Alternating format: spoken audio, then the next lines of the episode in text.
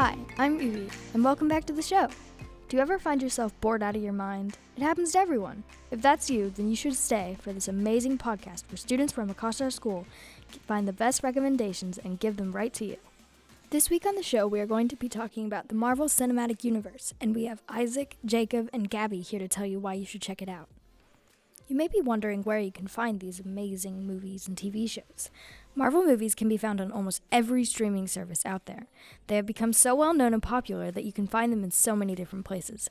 Three of the most popular choices are Netflix, Disney Plus, and Apple TV. Marvel movies are made by the Marvel Company. Every movie is based off a wonderful comic. Something I find really cool about the Marvel movies is that every single movie has a clip with Stan Lee in it, excluding the X Men movies and the movies made after his passing on the 12th of November 2018 and there are a total of 23 Marvel movies. Hi, Gabby. It's great to have you here on the show. Hello. Hi. What's your main reason you think that our listeners should watch Marvel movies and TV shows? Well, the three most recent and main TV shows are Loki, WandaVision, and The Falcon and the Winter Soldier.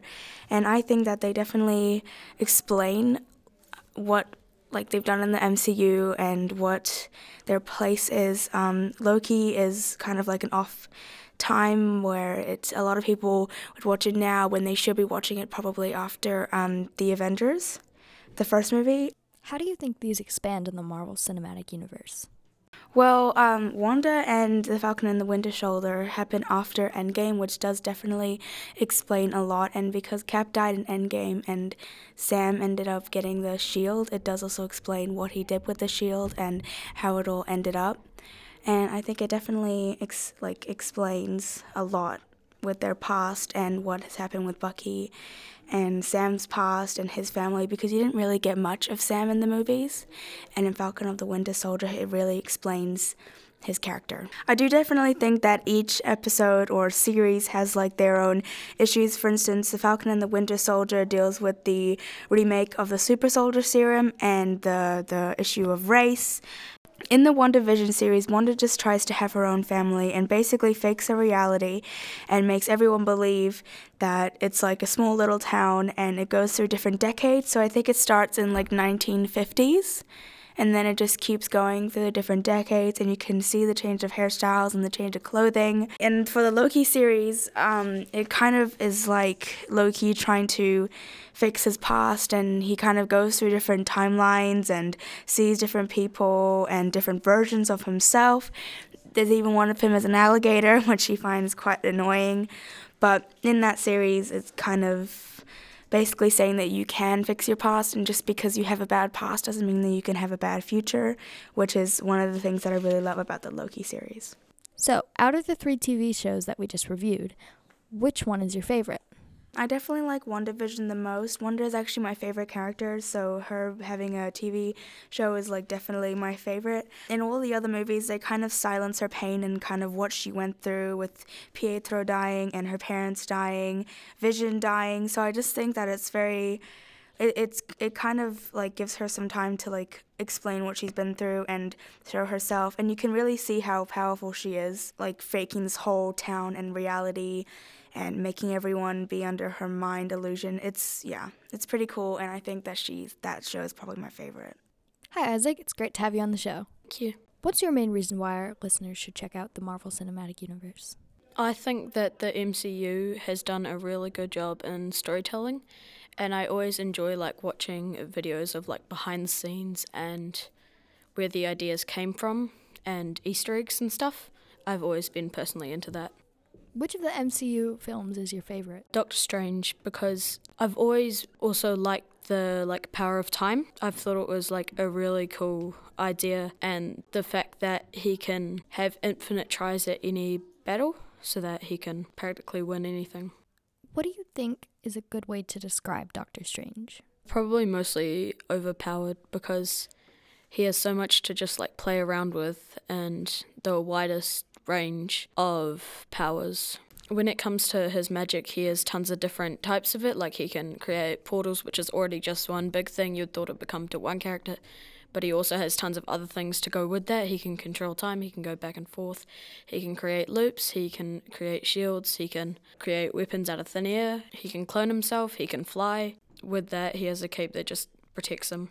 I think that's a really great way of describing him. I think I would probably say a very similar thing as he has so many cool powers that seem like he could probably take over the universe if he wanted.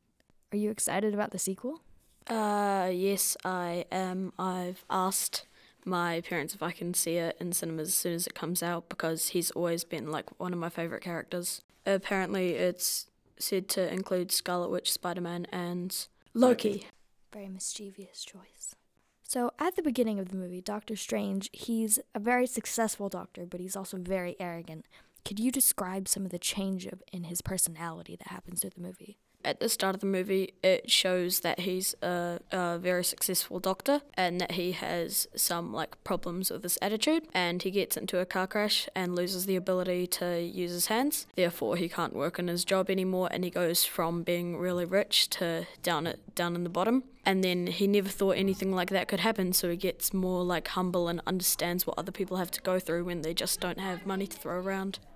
Uh, when he meets the Ancient One, he learns that there are other people who also have a lot of power but learn have learnt to co- like control it and that also is one of the things that help his character build and becoming more onto the like help other people because that's what it, it's a good thing to do. Hi, Jacob. Nice to have you on the show today. Hi. What's your favorite TV show or movie from the Marvel Cinematic Universe that you would like to tell us about today? It's not necessarily my favourite, but um, I'm talking about uh, Black Widow. It recently came out in cinemas. Why do you think we should check out Black Widow? It explains a lot about what happened in their past, and it, it helps with like Avengers: Infinity War, and explains more about that. I think it's very interesting that Natasha always got the least amount of attention out of the Avengers, and she was the only female, so I think it's a very big deal that she's finally getting a solo movie after only being introduced in Iron Man 2. Uh, yeah.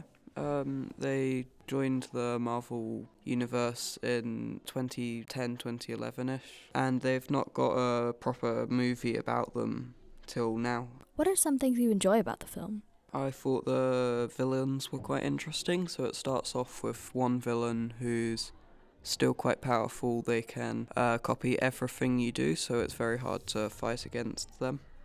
Taskmaster is actually one of the original characters from the Marvel comics, and in the movie, they actually decided to change them by a lot. Uh, yeah, in the comics, it's um, a guy who he can do everything that he sees people do, but he loses part of his memory as he goes and slowly becomes less human. Uh, I'm not going to spoil too much about the character in this movie because they're quite different to the comics, but um, they're very different. Why do you think they're only telling this story now? I'm not sure, but I think it's because Black Widow was a character that was more on the side, but um, in the movie they kind of set up their sister, who might play a bigger role in some of the later movies. I think they might be telling it later because it comes as more of a surprise. I think it's really nice to have those cliffhangers to let everyone use their imagination, and then they kind of take those ideas from other people and they kind of shove them into the movie, but they make it seem very ordered and they make it lots of fun and Um, before you leave the theatre, if you decide to watch the movie, uh, just stick around to the end because there's two end credit scenes. They're quite important to the story. Thanks for being on the show today, Jacob. Uh, thanks for having me.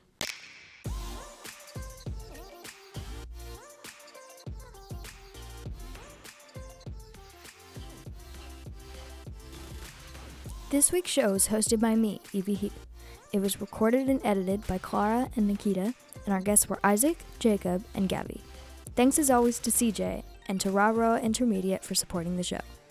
Our theme music is by Nicholas Alstrom, and you can find our podcast on Spotify, Apple Podcasts, and on our website at rawrawpodcast.com. Tune in next time to hear our review of the MCU. But before we go, here's one more quick pick from each of us. Gabby? I'd recommend the Tom Holland Spider Man movies because he's relatable as a character, excluding the fact that he has Spider Man powers. Jacob? Uh, I recommend the Captain America movies because they're some of the more underrated Marvel movies. Isaac? I recommend the comics at the libraries because you can get them out for free, and most Marvel movies cost money to see. Nikita? I recommend Spider Man Into the Spider Verse because it's really funny. Clara? I recommend for you to check out some more of our podcasts because they're very interesting to listen to. And CJ. I recommend the card game Marvel Champions. It really gives you a sense of being a superhero, and you play cooperatively with a group of people to beat up a Marvel villain. And my quick pick is WandaVision because it has lots of plot twists and ex- exploration through the decades in the 1900s. That's all for this week. Thanks for watching.